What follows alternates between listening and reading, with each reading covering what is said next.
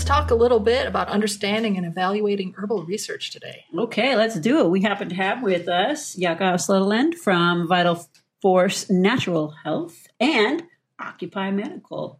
That's right. Happy to be here. Thank you for coming. Thanks. So, So we're gonna jump right into it. Jump Let's right jump in. right Let's in. jump right We're in. talking about Jump right in. understanding So- herbal research. Yeah. Um, there's a lot of it out there. there is a lot of it out there. It's a really messy and confusing time for the herbalist to figure out what the hell is going on. Um, as there is more and more information out about herbal medicines, there's much more and more misinformation simultaneously. So a lot of what we get is, of course, just based on marketing, um, which is going to be the poorest source of uh, any information in Yeah. general. But um, but then there's all sorts of research that's also uh, done in scientific studies, and it can be useful to look at what some of those types of studies are and what kind of conclusions can we draw from them regarding how herbs actually work in a human body, people, and what kinds of things don't. Yeah. What kinds of things uh, research can't we draw any conclusions from? So Right. hopefully we- We'll go through that real quick, maybe. Good. Well, yeah, All right. there's definitely that famous Comfrey study. The Comfrey about study, the yeah. big Comfrey study in which It's they been misquoted a lot. and they pumped rats full of like pounds of comfrey or something like that, and they used that as their evaluation point. Oh, I don't know. I was thinking of the one that they did in the '60s, and they they took a whole bunch of comfrey, and then they tried to figure out what the PAs were and different ones, and people just from that they instead of reading the actual study, they just said, "Oh, PAs are bad for you, and comfrey has it, therefore you should never have comfrey," as opposed to what the study was actually about, which is different comfrey at different elevations in different parts of the country has different levels of PAs. Oh, nice. So it's So it just was referring to the, the pyridoxaline, if I'm pronouncing that correctly, alkaloids Mhm. that are Yeah. that can cause this uh, hepatic veno-occlusive disease. It can That's lead to liver failure. Um, yeah, PAs are are one thing right there. Although comfrey does actually cause you know hepatic veno-occlusive disease if used in very large amounts extremely Yeah. large. That for, was the for a significant period of time Yeah, that was Yeah. the rat study where they they did the the dose they were giving the rats was so huge. Huge. As a human being, you would have to like drink Right. or take consume like right. an entire kitchen full. of- And some Yeah, people yeah. were doing that. We had there were two places in the world that they had had a drought and there was famine there, and so people were just eating comfrey, and then and And was killing hippies. people. Hippies And in their smoothies in the 60s and 70s were doing these juice fasts Oh, uh, and yeah. did some comfrey juice fasts, and uh, yeah, Nothing that but- that changed Awesome. that changed them forever Yes, in terms of uh, leading their, to their death. liver. So, are those the kind of researches that you're talking about as being some of the problematic ones?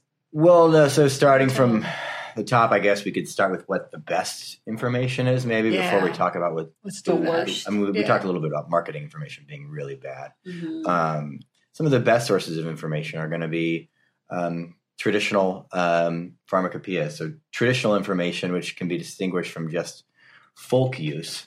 Folk use is kind of like anecdotal information we might have, right? Whereas a traditional information is going to be coming from a major established uh, traditional medical system, such as Western herbal medicine or traditional Chinese medicine or Ayurveda or Greek Arabic medicine. Those are the four dominant ones. Although we could argue Cherokee medicine and many other forms Many could others, be, yeah. could be reasonable. But here we have, in those instances, we have traditional use over long periods of time by practitioners who evaluated uh, how the herbs worked with actual uh, patients and then changed um, the information in, in their uh, in their pharmacopoeias over time, so that we have really a living um, method of evaluation that's gone on in some cases for millennia. In the case of Chinese medicine, Yeah. um, but at least for many hundreds of, of years in any of these systems. So traditional use, um, and that could be for Western herbal medicine, looking at, um, you know, for example, the British Herbal Pharmacopoeia uh, is is all based around traditional use. And I'm going to digress a little bit here Okay. and say Okay. that transparency, transparency before we go into anything else. If the if the sources aren't listed and we're looking at does this herb do that, um, it's worth nothing, Okay. in my Okay. opinion. I mean, unless you really trust the person you're talking to. Right. Um, we want references. We want to know why we believe what we believe. Right. That's That's Otherwise, important. it's just good story, Yeah. bro. Right. Yep. Right. So, so traditional use. There's scientific studies of different types. There's folk use, and there's just straight up anecdotal accounts. Um, maybe anecdotal accounts uh, are good enough for some, but I think that it's a pretty scary way to practice, Mhm. um, you know, a health and medical discipline hmm just by pure hearsay. Um, but let's go a little bit more into traditional use. So, um,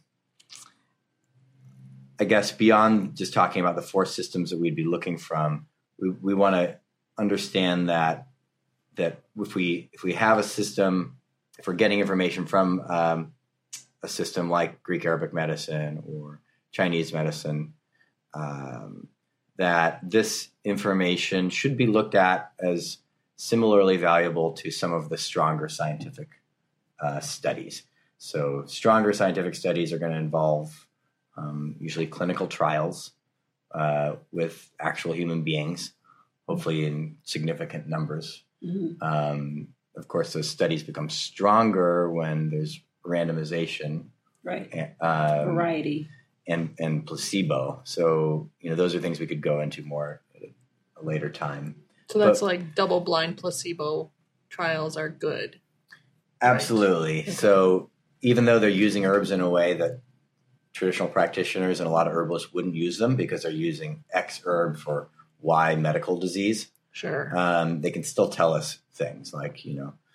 Does echin- echinacea work for the upper respiratory infection? Something like that. right. Which is how they frame them. Um, the strongest level of evidence from scientific studies would tend to be the meta analysis of the clinical trials. So when they take a bunch of results from these randomized controlled trials and they statistically wrap them together and they analyze them a whole bunch of clinical trials uh, at the same time, then those will be called a meta analysis.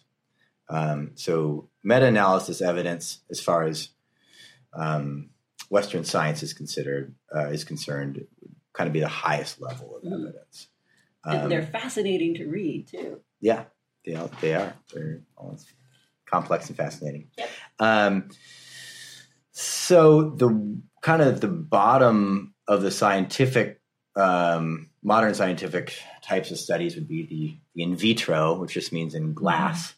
studies, and that's where we have most of the herbal medicine research. And this is where I hear a lot of herb students really go way afoul Oh yeah. in the sense that they read a study that shows that In um, a petri dish. yeah some herb you know um, you know cures cancer or AIDS Uh-huh. and they don't realize that these are you know isolated cell lines um, sitting in in again glass Mhm. um, and they're not going through the the gut. They're not going through the first pass effect of the liver. They're not being altered in all these fundamental ways, and that the dosages are so wildly different from anything that we could get as human beings Right. Yeah. um, that it's they're really just the beginning. Mhm. It's interesting to look at, but we can't draw that much information from Right. the petri dish. Now we just learned something about what the chemical can do, Right. but But does what chemical apply? in the herb, what a chemical in the herb can do. yeah, what a chemical. sometimes, chemical. yeah, generally, yeah. But sometimes they'll do it'll be the whole plant, but or, or at least a, Yeah. variety of the constituents, active, Mhm. so-called active constituents of the plant. Mhm. But still, just in glass. Moving up in the hierarchy, they go on to the animal models or the in vivo in the in the body or alive, essentially. the rat Um, prisoner studies. Right, the rat prisoner studies, or the yeah, the Wistar rats, or the Mhm. rabbits, or whomever. Um, yeah, eventually moving into pilot trials, which are really small clinical trials, usually uh, you know maybe 20, 30 people, um, and then eventually going into different phases of clinical trials, um, from phase one to two and three, and so on. Um, so as they go up in order, the, the evidence gets stronger.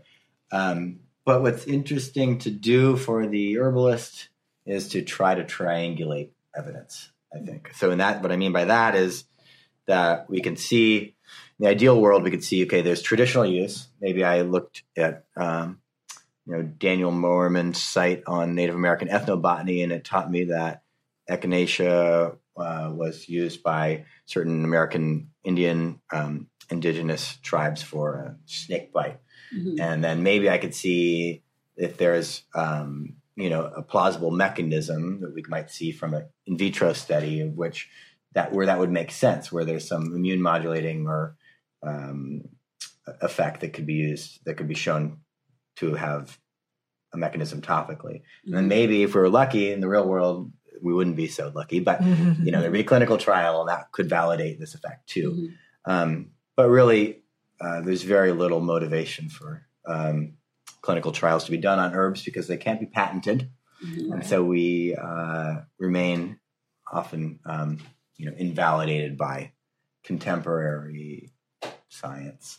So again, back to traditional pharmacopoeias like Yeah, I was just Yeah. saying. Then you go back to other, see how echinacea was used in other traditionals, Mhm. other And traditions. hopefully- see. You have a good report Right. of that. Because Right. I've sure seen a lot of bad reporting of, oh, yeah, this traditional society used it in this way. right, Did they? right. Did they really? Or did you just, you know, white anthropologists come in and, and make a blundering assumption and write it down? And because Right. people have constantly been reprinting what you said, now it's considered an established truth. right. But you go back and do actual anthropology and come to find out that society had did not use it in that way. You Right, just had some Sure. dumb Yeah. lying, person. lying to the colonists for good Yeah. reason because they're a exactly. bunch of racist yeah. jerks. Circular journalism. Yeah, I Mildly, was I was but- actually thinking more about you go to the traditional pharmacopoeias and Sure. look it up there Right. and see if there's anything that co- collaborates Mhm. with or supports the supposed traditional use. yeah, if you have the You know. luxury to do so. Yeah. Well, lots online. We could Yeah. provide resources for that. As far as the ethnobotany stuff, I really do want to plug Daniel Moerman, Native American Ethnobotany, because this is it's an incredible project that that he finished largely in 2004, and it's all first and second source. Um, he's a, a very Mhm. respectful living anthropologist who uh, is not a racist, which is a, Mhm. That's you know, kind- nice. Nice. pretty cool. That's pretty cool. Pretty cool for an anthropologist. I love that. I Um, didn't know they made him that way. yeah. That's great. Good yeah, and the evidence is good, and it's very. Um, so you go to that, you go check out, you know, the eclectic or physiomedicalist um, uh, pharmacopoeias of the early 20th century or late Yeah. 19th century. You could triangulate between those two to get some information about herbs. Maybe you could look it up in, in um, you know, Bensky and Gamble's traditional Chinese materia medica. Mhm. That's so you- got a good strong tradition. Yeah. So you can you can look at these things from different ways, and you know maybe some point we could have a talk about how to search for information That would be online and valuable stuff like yeah. that too. Mhm. It's a really big topic. We we can't cover it all, and I don't know I think time we have. I think yeah, we're getting close to needing to wrap it up, and I think you've got enough fodder here for a very good class, actually. Well, thanks. So, Yeah. so yeah. folks are going to be wanting to check your website to oh, see yeah. when you're going to have that class up, Yeah. right? Sure, sure. Your um, vitalforcenaturalhealth.com. Right. You'll be are you gonna have a little link to their class on there? Eventually, yeah. The the I've got a static page right now, and I'm needing to change the website design so that I can actually change it myself, like change it back to a Oh. WordPress site. So But soon that'll happen, and yes, there should be some information there. I might make a single point about this conversation to close if we can Okay. Yes, please. about the difference between science versus scientism. I think that a lot of herbalists are really um, they're afraid of science in this way because we see it as uh, highly dogmatic and and um, oftentimes disrespectful and not a meaningful way to look at the kind of gestalt of what plant medicine is, which might incorporate things like you know spirit and and all sorts of more nuanced ideas. Um, but from a former professor, um, science is merely a method for gathering and organizing information from the natural environment. It's a useful tool for, tool for gaining new information. So, scientism can be defined um, as basically looking at a worldview where only contemporary uh, science is thought to be a valid way of understanding the world, whereas um, science itself is just a method for um, gathering information and uh, and ascertaining its its meaning. Yeah. So we don't Thank have to you. be totally afraid of science, That's Yes. right. but we do have to hate scientism. Yes, Yeah. I agree. The statements made about herbs and products on this podcast have not been evaluated by the United States Food and Drug Administration, FDA. They're not intended to diagnose, treat, cure, or prevent disease. All information provided on this podcast or any affiliated websites is for informational purposes only and is not intended as a substitute for advice from your physician or other healthcare professional. You should not use the information on this podcast and its affiliated websites for a diagnosis or treatment of any health problem. Always consult with healthcare professional before starting any new vitamins, supplements, diet, or exercise program before taking any medication, or if you have or suspect you might have a health problem. Any testimonials, questions, or case studies are based on individual results and do not constitute a guarantee that you will achieve the same results.